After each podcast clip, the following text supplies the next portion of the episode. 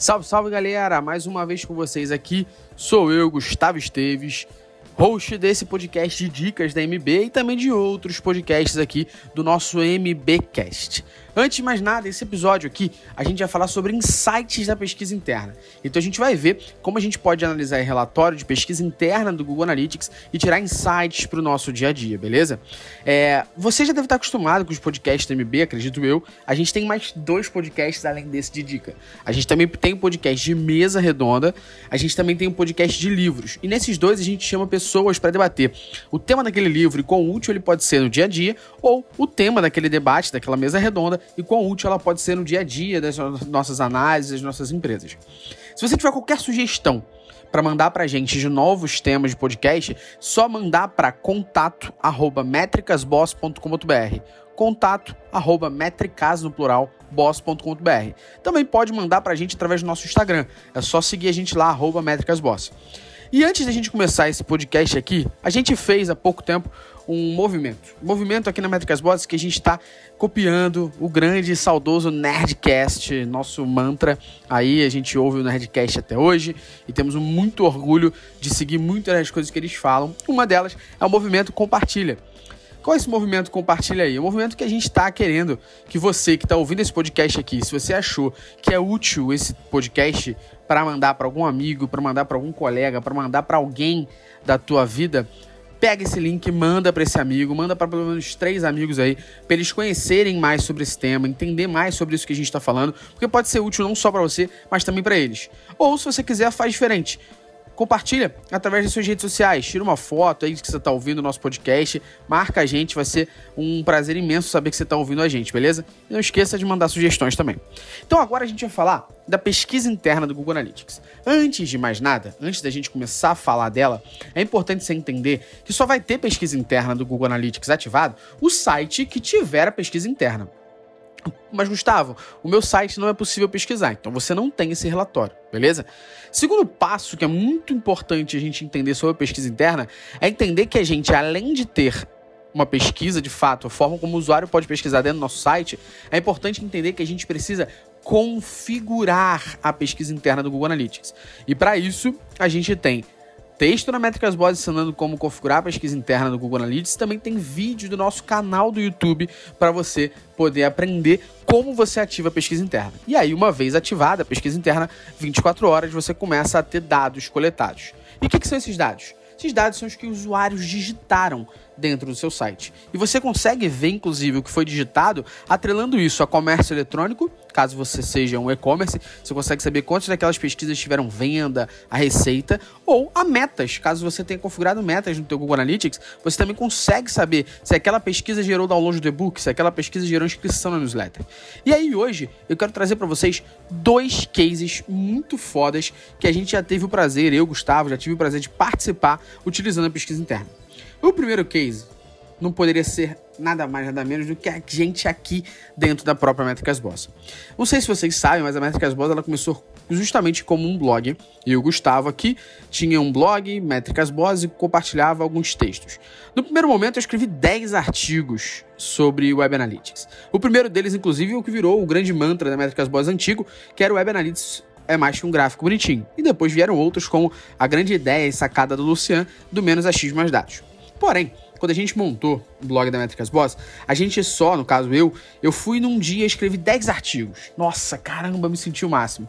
Abri o WordPress, na época a gente usava o WordPress, escrevi 10 artigos sobre Analytics, me achei o máximo, comecei a compartilhar uma vez por semana algum tipo de artigo para poder né, ter ali uns dois meses e pouquinho de artigo é, escrito. E passaram-se dois meses e pouquinho, eu não tinha mais nada escrito.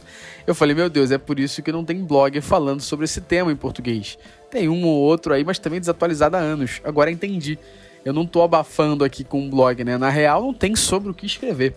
Imagina, né? A gente já tem hoje mais de 250 artigos na Métricas Boss escritos, vários podcasts, vídeos, até o nosso curso é Métricas Boss Prime. Mas há seis anos atrás, no momento que eu estou gravando esse podcast, seis anos atrás, eu não fazia mais a menor ideia do que escrever. E aí, a gente estava na primeira versão do site da Métricas Boss, um tema comprado no WordPress e tudo mais.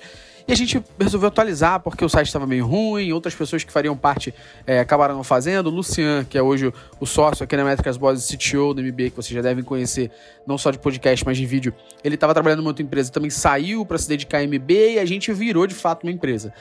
Só que a gente não era uma empresa, a gente era um blog e a gente não podia ter um blog com 10 artigos escritos, né? Era mais fácil matar o blog. E a gente, eu e o Luciano, sempre achou que o mercado ia ser melhor e a gente ia conseguir crescer se a gente de fato tivesse sistemas compartilhados.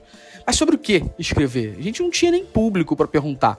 A gente começou a tentar pensar no que a gente acreditava ser tema difícil ou tema que as pessoas tinham dúvida, mesmo assim baseado no nosso umbigo. O que a gente fez então foi atualizar a versão do site da Métricas Boss, criamos uma segunda versão do site da Métricas Boss e nela a gente permitiu que as pessoas fizessem busca.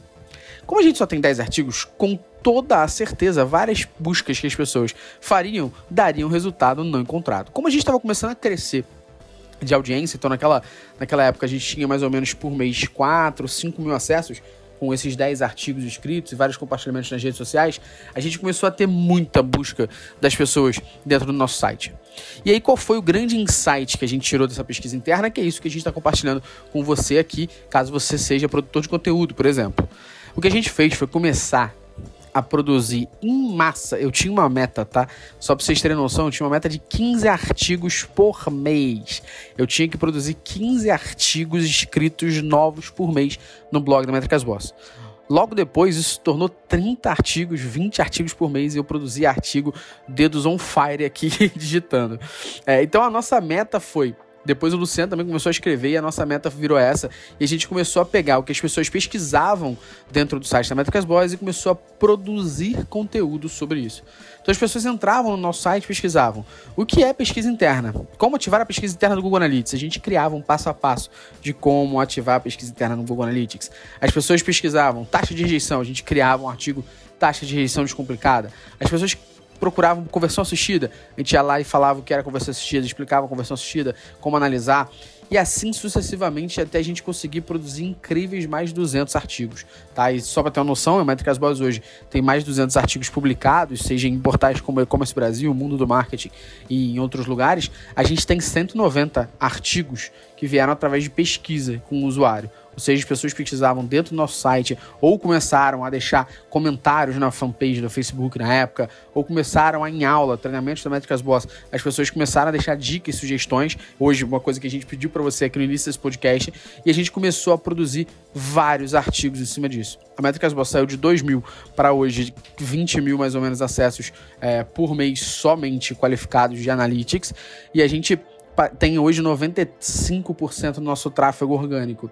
Ou seja, a gente tem muito conteúdo produzido que de fato é o que o usuário espera, indexado no Google, claro, bem trabalhado para SEO, e a gente conseguiu dessa forma não só a gente produzir mais conteúdos que sejam bons referências no assunto e que resolvam um problema do nosso leitor, como também tivemos um, um grande problema, que eu não sei se alguém que está ouvindo esse podcast escreve, que é, chega um momento que você não sabe sobre o que escrever, ou você vai escrever sobre aquele tema que você acha pertinente, mas você não tem tantos dados que possam te comprovar. Dessa forma a gente conseguiu, a gente começou a elencar o que era mais pesquisado, o que era menos pesquisado, e começar a produzir artigos sobre é, o que as pessoas pesquisavam dentro do nosso site. Esse é o primeiro insight que eu queria deixar para vocês aí. Foi como a Métricas Boss mesmo a gente fez, beleza? Hoje vários artigos nossos são até quebrados em mais temas, porque a gente viu que fazia sentido, porque as pessoas continuam pesquisando no nosso site e a gente continua analisando a pesquisa interna do nosso site para produzir podcast, entre outras coisas.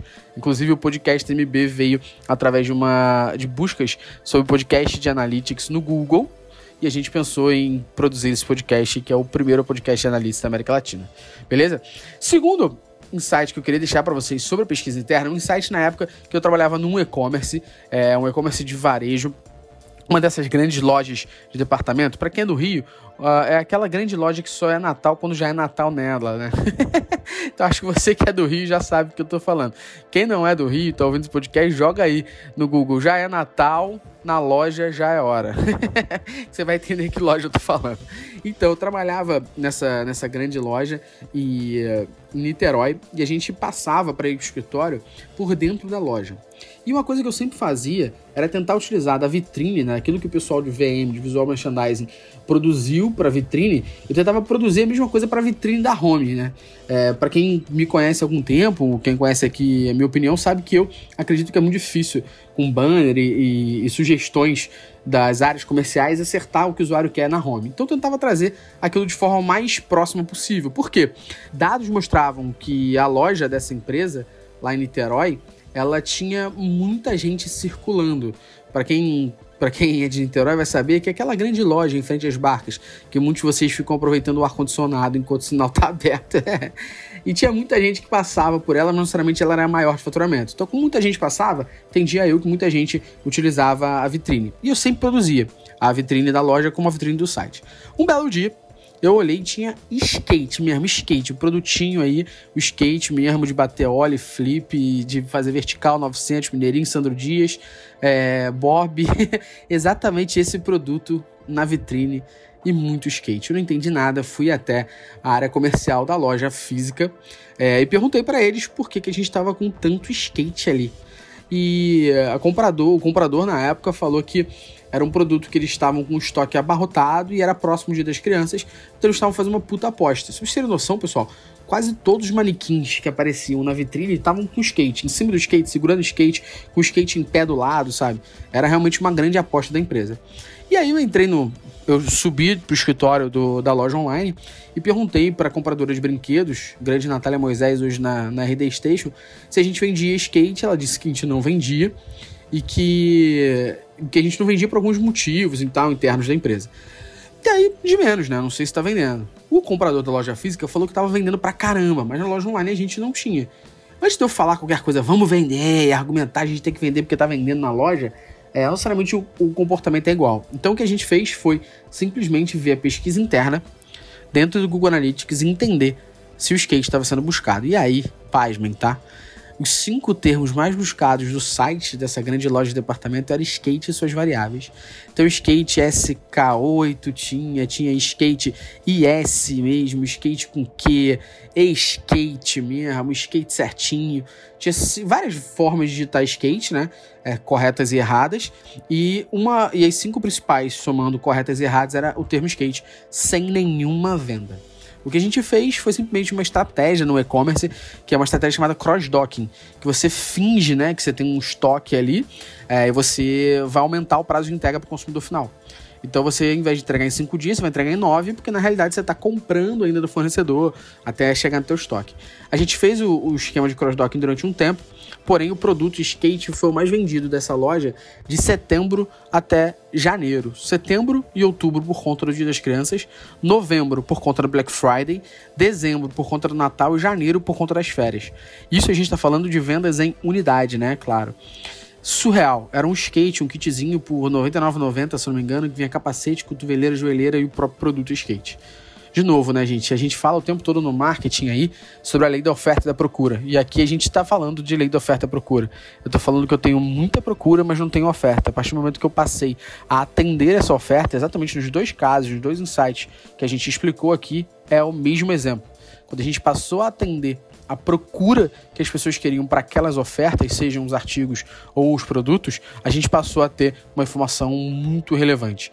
O relatório de pesquisa interna é um dos meus prediletos. Eu tenho uma rotina aqui na Métricas Boss de uma vez por mês analisar o que está sendo pesquisado dentro do site da MB para a gente produzir mais conteúdos e produzir mais informações que sejam úteis para os nossos leitores e também para os nossos clientes. Eu espero que vocês tenham gostado desses insights da pesquisa interna e que isso tenha explorado um pouco mais o caminho para vocês, na cabeça de vocês, da utilização desse relatório para o dia a dia das empresas que vocês trabalham, beleza? Utilizem o relatório de pesquisa interna. Eu agradeço mais uma vez quem segurou o play até agora, espero que a dica tenha tenha sido útil. E se foi útil, não esqueça que esse podcast está disponível em todas as plataformas de podcast: Spotify, Apple Podcasts, Google Podcasts. Você pode ouvir em qualquer plataforma. E se possível, marca a gente aí no Instagram, diz que você está ouvindo a gente. Também compartilha com seu amigo essa dica se for útil para ele. Um grande abraço. Tchau, tchau.